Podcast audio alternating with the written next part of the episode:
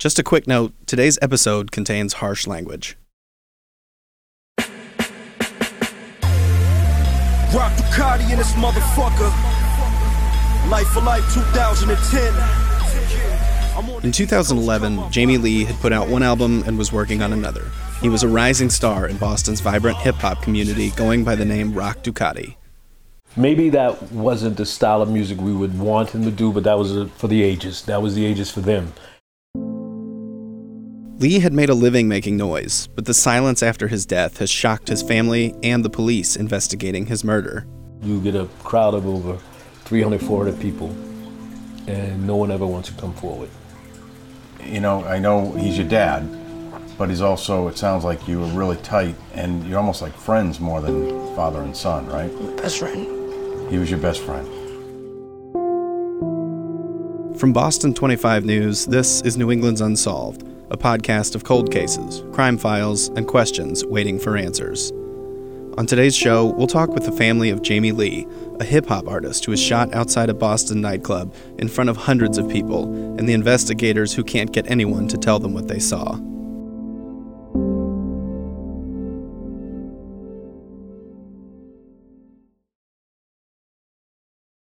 Before there was Rock Ducati, My name is Rock. There was Jamie Lee, a young man who grew up in Dorchester and Roxbury. Jamie could have been anything. Yep. And, we, and I always said that. I said, you could have been anything in the world, anything you choose to be. If you, I swear to God, if you met him right now to this day, he'd charm you and you'd be like, wow, this guy is very intellectual. You know, um, I'm sorry, but That's okay. Totally Bye-bye. understandable. You get it. I know. It shows how much you miss him. It shows how much he means to you. You have no idea. It's like um, I'm the talk of the family, and when Jamie died, I don't think I said a word. As you can hear, Jamie's father, Alan, began to tear up as soon as he talked about Jamie, so his wife, Tina, had to take over. It's just something about Jamie ever since he was born. Jamie was a, I don't know, it's just, he's just a light. Like he would be the person that always seemed like any problem that you had as a kid, he would be able to solve. Jamie was also a father. His son, Jamie Jr., is now 14 years old and remembers his dad as his hero. Um, he was funny. He was a funny guy, actually. He was energetic, outgoing. Um, it's fun to be around. Um, it's a lot. You miss him a lot. Jamie always loved music. His parents said that he always wanted a career in the industry, and he followed his brother, who signed a deal with Sony Records in 2008. Like everything he did in baseball and everything, he followed his brother. You know, Jamie was too little to play little league, but yet he went to every practice with his brother. Jamie and his brother, Well, they call him Smoke, Smoke Bulger. Bulger. Figure that one out. they partnered up with some childhood friends to create their own record label called Life for Life. And on that label, Jamie released his first full album. Maybe that wasn't the style of music we would want him to do, but that was uh, for the ages. That was the ages for them. Um, one thing we're a firm believer in is that that was his dream, and you never kill a kid's dream, no matter what it is that your child does. If that's something that he wants to do, you encourage him, which is what me and my wife did. We encouraged him. Um, most of the time, doing that and they've been doing it since they were. Um, Jesus Christ, young, very young, nine 19 years old. Yeah, 19 years They've written lyrics for New Edition. Yes. They've done things that, you know, your kid comes home and he says, Dad, can you take me to the studio? And I'm like, because he was underage. And you see the passion. He- so you support a kid, and, you know, especially in our family, we're going to support our kid no matter what you do. And it was through that passion Rock Ducati was born. So who was Rock Ducati? I asked you about Jamie Lee. Who was Rock Ducati? Oh my God! Let me tell you something. I remember uh, Jamie went to Timilty, and he got this this brand that the principal.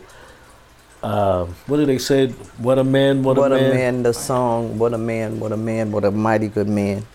And the principal called, what he told us that the He day said, he "Your son-" graduated, yes. because Jamie was a charmer. All the girls loved Jamie. Jamie was every little girl's idol. I'll Yeah. tell you, he just, you know, the little girls would be like, "Oh my God, I'm gonna marry your son one day, Jamie. I love Jamie." And I'm like, "You don't even know what love is. Jamie's what, Just 12, eh, actually 9, 10, 11 years old." Can I tell you who Rock Ducati really was? Yeah. I don't think there was not one person Jamie didn't get along with as far as his cousins. He looked after every cousin, every female, every male. Told him that. It was it was amazing. It was like he could, like I said, gravitate to either side. He would understand. He would say, Mm-hmm. you know, ah, dad, you got to look at the good side. Maybe this is that. This is Mm-hmm. that. You know what I mean? He always looked at the good side of people. And that, that to me was amazing. He always, he never, never said something bad. If he had something bad to say about you, then you were a bad person. To hear his family tell it, Jamie was loving, kind, compassionate, and talented. And he used his talents to follow his dream. He loved what he was doing, and he was doing it so well, he was even helping launch new artists. In 2011, another local artist named Millies was having an album release party, and Jamie was helping as a promoter and a performer. It was at the Underbar nightclub on Tremont Street. The nightclub isn't around anymore, but it was a popular place in Boston's theater district. My son didn't even like nightclubs. He didn't. family person. He didn't like nightclubs. But because of the music, I wish it was gospel, but it wasn't. But um, he wanted to be more Behind the the business scene, scene, yes, and that was his goal. He said, "Dad, I think I'm better being." Be-. Even though I said I thought he would be better in front, but he said he'd be better off watching. Just ironic that he decided this night to go, and you get a crowd of over 300, 400 people, and no one ever wants to come forward. After the break, we'll explain what went down.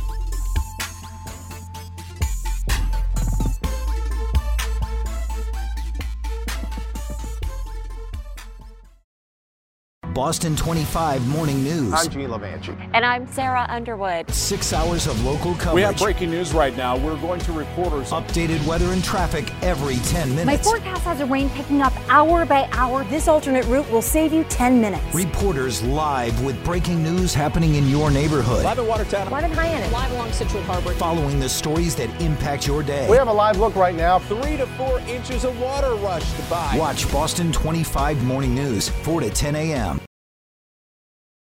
So there was a, a kid uh, uh, called Millies, M-I-L-L-Y-Z, Millie Z or Millies, I'm not really sure which one it is. Uh, he had a record release party here that night, and um, and it was just a big promotion. They had the flyers We're standing on Tremont Street, just outside of what is now a Courtyard Marriott, across from the Tufts Medical Center garage. We're talking with Boston Police Detective Frank McLaughlin about what happened that night in 2011. It was a good night, I would guess, right? It, it, from all accounts, it was an uneventful night inside. Everyone had a lot of fun. There was no issues uh, until the night ended and it got outside here. So we're out. This is the murder scene, right where we're at right now, Yes, right? yep. So what ends up? What happens out here? From the accounts of what we what we've been told, there was a lot of people here. The street was full. There's probably 100, 200 people out here in the street, you know, heading over to the parking garage here. Um, and there were some words being exchanged between um, Jamie Lee and um, and uh, you know some people that were with him, and uh, another group uh, uh, of, of, of um, people. Not really clear who they were. Uh, there were words exchanged out here.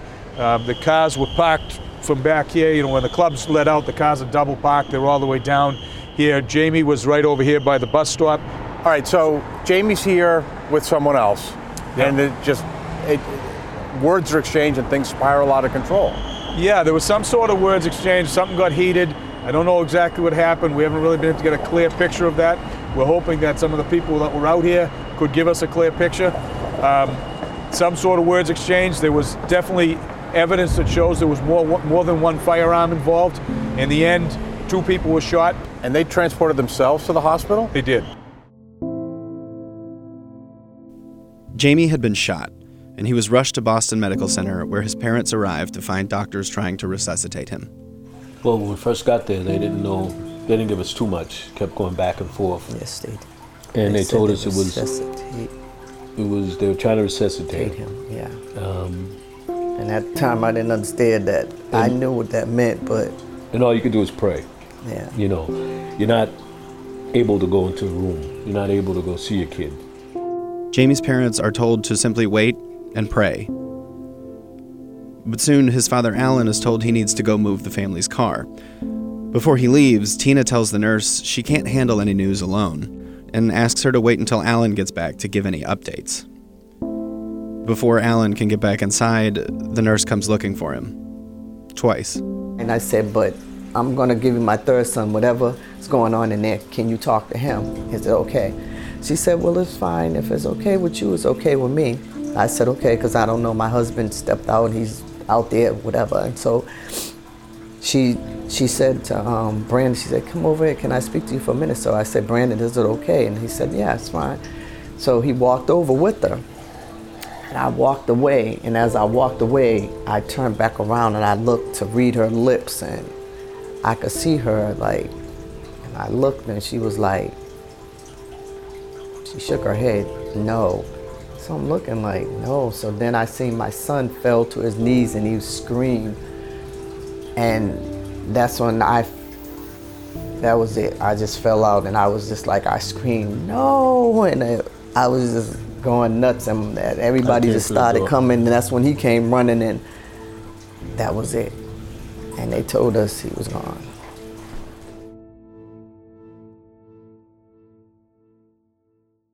A young rapper killed during a shooting in Boston's theater district. Rock Ducati was shot to death, and another man was hurt earlier this morning inside the Tufts parking garage on Tremont Street. Investigators say the bullets were fired through the window of a Toyota, and it happened just after a hip hop party let out at Underbar nightclub. Ducati performed at the club right before the shooting. So what what happened after the shots were fired? Um, after the shots were fired, we, re- we came down here. There was um, the parking lot here had, a, had another incident happen, completely unrelated. We got as many people as we could to bring in and talk to. Got as many names and numbers as we could. Um, you know, that time of night, people are inebriated. They've been drinking all night. They're not exactly forthcoming. Um, and what we found is we hit a stone wall. We had probably 100 or 200 people out here in the street, and we had a handful of people that would talk to us, and most people acted as though they saw nothing. That's unbelievable. I know you see that a lot in other investigations, but how unusual is it to have this many potential eyewitnesses and to come up against that stone wall? Well, it, it's, it's unfortunately too common. We believe that some of these people who are out here know what happened. They're probably carrying the burden of this scene in their minds, and we'd like to help them uh, bring it forward to us and see if we could put some closure to this case for the for the Lee family. In this investigation, you ever find a motive or reason why this even happened? There's a lot of speculation out there. We didn't. We don't know why. I mean, it, it, there's so many things it could be. Um, we don't even venture to speculate. Yeah. So, but in the end, it, it almost feels like this was all about nothing. That's what it seemed like to us. Uh, Jamie was a good guy, hardworking guy, and people are mouthing off to each other, but it quickly spirals into something else. That's unbelievable. It is, and, unfortunately, and as we see too often, doesn't take much for someone to take someone's life. Here we are five years later. We just passed the fifth anniversary. Why is it so important to get this case solved, to have somebody come forward? Well, we feel that this family um, has been suffering. Um, we, myself and uh, my, my old partner, John Brown, we, we go up and visit the family every year on the anniversary. Or we feel like there's got to be some closure here. There's got to be something for them. We feel that this case, unlike many others, has hundreds of potential witnesses. And we just need a few witnesses to come forward to help us finalize the case. Jamie Lee was just 29 years old. He died early on the morning of March 2nd, 2011, just a few hours after the shooting. He fought for at least an hour or so, they said, and I know it was about that kid. He wanted to make it to that kid because he loved that one child he had. He, he's, he was so proud of that child. He would tell me all the time, Mom, that kid's gonna be so, something one day. And he raised a, a beautiful child. And he's just like him. and he comes over and sometimes I catch myself staring at him and I don't want him to feel like, oh, why is she staring at me like that? But I watch that kid, he's, he, he, he, he eats like him. He puts on his clothes like him. He, he just sits, it's just everything. I look at that kid. He came over yesterday And he came through the door, and I just looked at him, and I just. That's gonna help. And yeah, and I looked at that kid and I said, wow. I told my husband, I said, that kid is his father all Oh God, yeah. the way. That age, he looked just like that. While the Lee family clings to the memories of a son, a brother, and a father, they simply can't understand why it happened. And by no means will we say, you know, we had uh, perfect kids, because I don't think you'll ever. Anybody says that, they would be telling you a fib. But as as the Lee household, we try to stick together, like you said. We try to be with our kids. We try to give them good role models. You know, we try to do the best we can, raise them the best we can. Give us some closure. You know, give us some closure. Give us something we can lay our head down and say, you know what, Jamie, you're okay. His son, Jamie Jr., is an intelligent, articulate young man, and while he struggled to speak about his father, he told us what it means to want answers. Tell they should just turn themselves in because I I know if this happened to me or I was the one that did this to someone else's family, I wouldn't be able to sleep at night. Especially if they they had his son.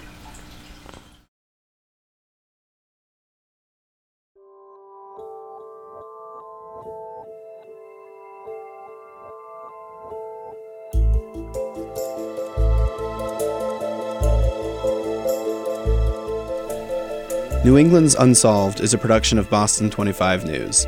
It was created by Bob Ward, and the podcast is produced by me, Dalton Main, with additional sound mixing help from Sean Anker and archival assistance from Nicole Gordon. Music for today's episode was provided by Killer Tracks. We also featured two songs by Rock Ducati, one of them co produced with Cameron. You can find more about Jamie Lee's story and links to his music at boston25.com slash unsolved.